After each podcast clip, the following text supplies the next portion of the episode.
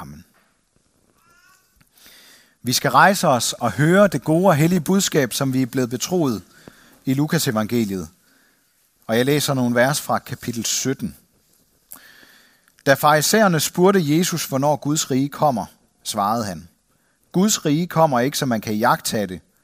Man vil heller ikke kunne sige, se, her er det, eller se der, for Guds rige er midt i blandt jer. Men han sagde til disciplene, der skal komme dage, da I vil længes efter at se blot en af menneskesøndens dage, men I skal ikke se den. Man vil sige til jer, se der er han, eller se her, men gå ikke derhen og følg ikke efter. For som lynet lyser fra den ene ende af himlen til den anden, når det lyner, sådan skal menneskesønnen vise sig på sin dag. Men først skal han lide meget og forkastes af denne slægt. Og som det var i Noas dage, sådan skal det også være i menneskesøndens dage. De spiste og drak, giftede sig og blev bortgiftet, lige til den dag, da Noah gik ind i arken, og syndfloden kom og udslettede dem alle. Eller som i Lots dage, de spiste og drak, købte og solgte, plantede og byggede, men den dag, da Lot forlod Sodoma, regnede ild og svovl ned fra himlen og udslettede dem alle. På samme måde skal det være den dag, da menneskesønnen åbenbares. Den, som den dag er op, oppe på taget og har sine ting nede i huset, skal ikke gå ned og hente dem. Og lige så lidt skal den, der er ude på marken, vende hjem igen. Husk på Lots hustru. Den, der søger at redde sit liv, skal miste det, men den, der mister det, skal vinde det. Amen.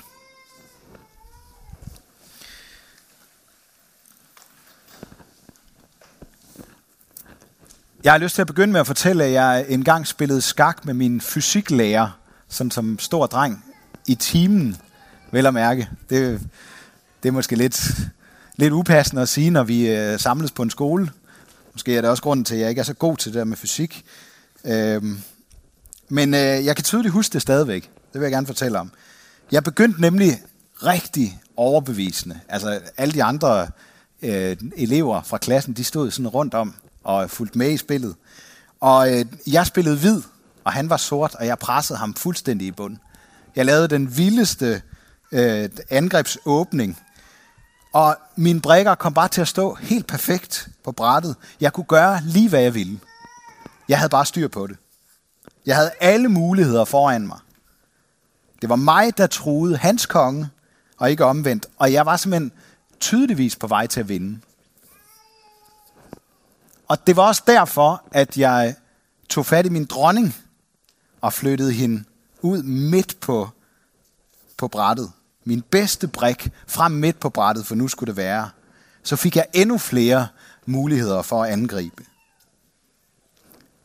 Men efter det ene overmodige træk, så ændrede hele spillet sig.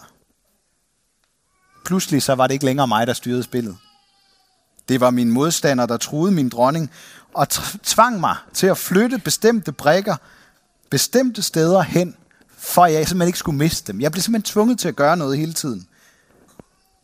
Og det endte med, at jeg tabte stort. Måske er det derfor, jeg stadigvæk kan huske det. Det begyndte så godt, men det endte i en skakmat. Jeg tror, det er det, Jesus vil advare os imod, når han i dag taler om begyndelsen og enden. Den, der søger at redde sit liv, skal miste det, men den, der mister sit liv, skal redde det. Vores liv er som et skakspil med en begyndelse og en ende. Et åbningsspil og et slutspil, som man kalder det. Og midt imellem afgøres kampen i mellemspillet. Og hvis vi synes, det er begyndt så godt for os, at det ikke længere kan gå galt, så ender vi let med at tabe midt i livet, fordi vores modstander udnytter den mindste fejl og straffer os for den. Hvis vi spiser og drikker og gifter os og etablerer os, som om intet kan gå galt, så ender vi med at blive sat skakmat i livet. Så taber vi kampen og mister livet. Ligesom et skakspil kan blive afgjort af et tab af bare en enkelt bonde i begyndelsen eller i slutningen, så minder begyndelsen og enden på et menneskeliv også om hinanden. Der skal så lidt til, for at det går galt i begyndelsen og i slutningen af vores menneskeliv. Både børn og voksne, gamle, ældre mennesker er ofte afhængige af andres hjælp, og der skal kun ganske lidt sygdom til, før det kan blive meget alvorligt og farligt. Vi er så skrøbelige der i begyndelsen og enden af vores liv. Og så viser Job os endda, at vi mennesker er langt mere skrøbelige end for eksempel træer. De kan skyde igen. Men når et menneske har trukket vejret for sidste gang, så er det skakmat. De vågner ikke, før himlen forgår. Er fuldstændig vild med den der formulering. De vågner ikke, før himlen forgår. Fordi den hudløst ærligt vedkender sig og ser i øjnene, at vi skal dø. Og at vi alle sammen skal vågne igen, når himlen forgår.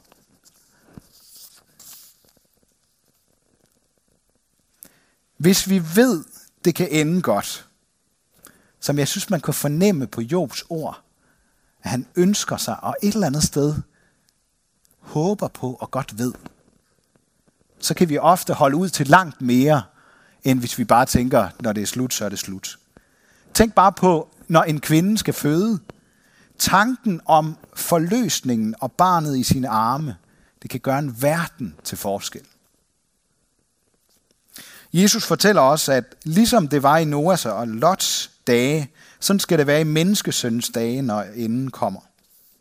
Så i stærke billeder fra det gamle testamente viser Jesus, at begyndelsen og enden har det til fælles, at nogen skal gå til grunde i ild og vand, men at andre skal reddes ud af ilden og oversvømmelsen. Hvorfor må begyndelsen og enden på Guds plan om frelse ligner hinanden så meget? Det tror jeg, der er flere grunde til. For det første, så vidner det om, at Gud er den samme. I dag, som han var på Noas og på Lots tid. Og det bekræfter Jesus gentagende gange ved at fortælle om det gamle testamente, og ved at kalde sig selv lige præcis for begyndelsen og enden. Eller alfa og omega, som det hedder på, på, øh, på græsk. For det andet, så kunne det også være, en grund kunne også være for, at vi skal kunne genkende hans måde at handle på og måde at redde os på. Paulus siger, at det er Guds måde at omkranse vores ulydighed med hans magt og vilje til frelse. Det er derfor begyndelsen og enden ligner hinanden. Og Peter, han forklarer, det hørte vi, som Michael læste, at mellemtiden er så lang, fordi Gud så gerne vil, at alle mennesker skal blive frelst. Han elsker os, og han vil følges med os hele vejen. Han vil ikke undvære nogen. Derfor går der så lang tid, før vi når til enden. Det var også derfor, Jesus selv blev menneske, mellem begyndelsen og enden. Og han ved, at det er nogle afgørende år af et menneskes liv. De år, hvor vi etablerer os og skaber os en tilværelse og føler det som om, det måske mest er op til os selv, om vores liv lykkes. Hvad vi er mest optaget af og bruger mest tid på, har det med at vække vores dybeste kærlighed. Derfor advarer Jesus os mange gange mod rigdom og sikkerhed. Fordi det får os til at glemme begyndelsen og enden. Livet og vores eget, egen behovstilfredsstillelse bliver et mål i sig selv. Eller også så går det hele så stærkt, at vi ikke når at tænke dybere over livet. Vi gør og lever bare som de fleste andre. Det kunne man kalde at leve livet fra A til B. Vi lever kun én gang. Når vi nu er her, så kan vi jo lige så godt få så meget ud af det som muligt. Livet handler dybest set, eller hænger sammen af udbud og efterspørgsel. Vi har nogle behov, som vi må prøve at få tilfredsstillet. hvorfor vi er her, hvor vi ender, det gør egentlig bare livet unødvendigt kompliceret, når vi lever livet af, fra A til B. Jeg tror, vi er meget mere præget af og fristet til at leve fra A til B, end vi vil indrømme.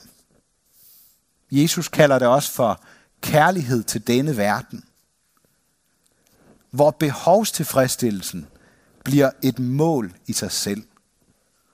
Og vi har jo mange behov som mennesker. Det er jo en helt uendelig række, vi kan gøre til ting, vi kan gøre til et mål i sig selv. Og så tror jeg, vi, vi måske nogle gange, jeg kender det fra mig selv, lukker bevidst ned for alle vores bange anelser og urolige øjeblikke. Og så kaster vi os ud i den mest nærliggende lykke. Om det handler om at være lidt for kreativ med skatteregnskabet. Om det handler om at lukke øjnene for dem lige omkring os, der har brug for vores hjælp. Eller om det handler om at lade vores tvivl om Guds buds aktualitet i dag åbne for vores egne hjemlavede moralske regler, så er det alt sammen noget med, at vi lever livet fra A til B. I dag, der bliver vi udfordret af Jesus til at leve livet fra A til Å. Og leve bevidst mellem begyndelsen og enden. Med ham, der kalder sig alfa og omega som det første og det sidste hver dag. Uden at kigge os tilbage. Det kan ellers være fristende, fordi der er så meget smukt og attraktivt at kigge på og opnå. Når vi tænker, hvis nu Gud ikke kan gøre mig lykkelig, eller hvis de mennesker, han har givet mig, ikke er helt, som jeg drømte om, de skulle være, så har jeg lige en plan B, jeg kan falde tilbage på. Så tager jeg selv styringen en periode og satser på noget andet end Gud. Det er at kigge sig tilbage.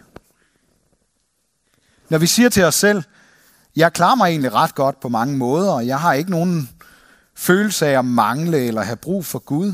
Så jeg sætter det åndelige sådan lidt på standby og nyder livet.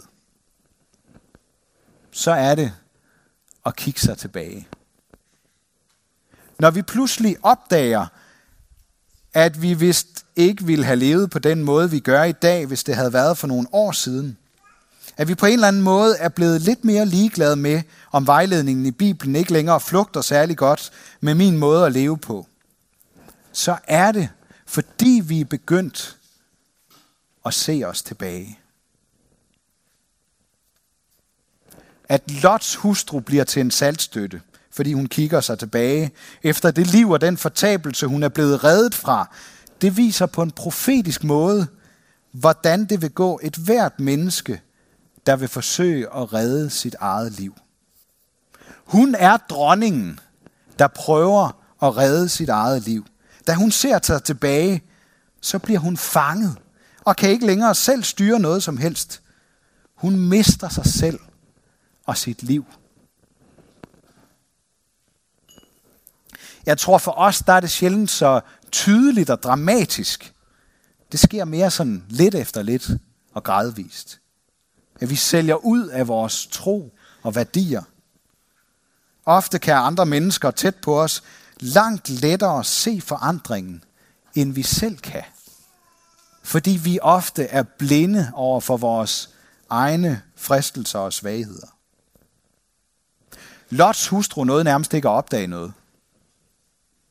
Men Lot mistede sin hustru, sin dronning, sit liv ind til det øjeblik. Han blev kappet midt over.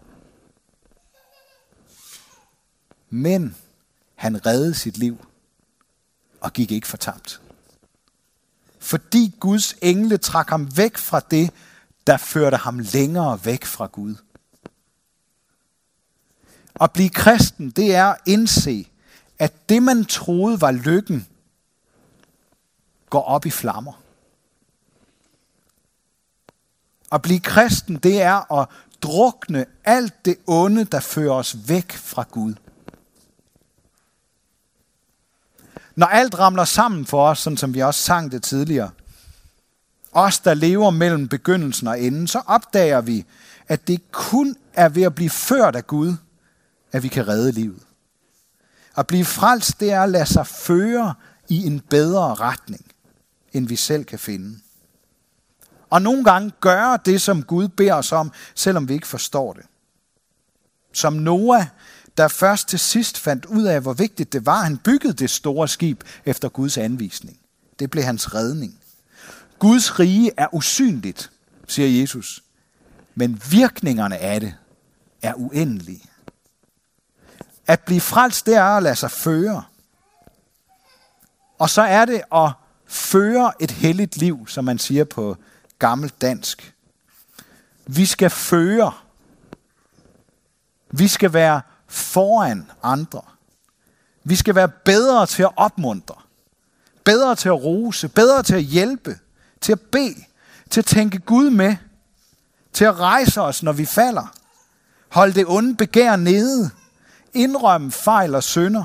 Tilgive og vælge at se bort fra det, som stadigvæk ikke er okay mellem os.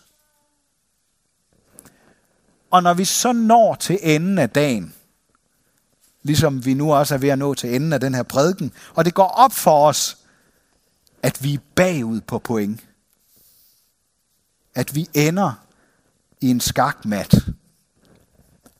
Så er vi lige præcis der, hvor Gud kan komme til at sige det allervigtigste til os. Den, der søger at redde sit liv, skal miste det. Men den, der mister det, skal vinde det. Jeg vil slutte med at fortælle jer om et legendarisk skakspil af den danske stormester Bent Larsen, der kan gøre det tydeligt for os, hvad det vil sige. Han var kendt for at øh, spille meget overraskende og nogle gange sådan fuldstændig tåbeligt ofre en brik uden nogen oplagt grund. Og i et af hans mange partier, der offrer han på et tidspunkt sin dronning ved at flytte hende frem ud i siden af brættet, hvor hun kan blive slået helt ud, ud af spillet af, af modstanderens dronning. Og da den, der sidder over for Bent Larsen, ser det, så øh, ser han sejren for sig, og så slår han dronningen.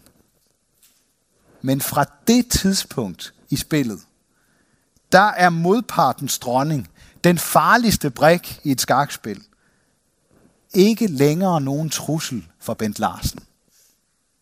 For han kan ved at følge sin nøje udtænkte plan, tvinge sin modstander, modstander til at forsvare sin konge med de andre brækker, indtil han til sin store fortrydelse til sidst indser, at hans dronningemor kommer til at koste ham partiet. Sådan har Gud også offret sin bedste brik, sin egen søn i livets spil, for at kunne redde os og sætte vores modstander skakmat. Ved at følge sin nøje udtænkte plan, kan han redde alle, der opgiver deres eget livslykkespil, og i stedet for satser alt på at være en brik i Guds spil.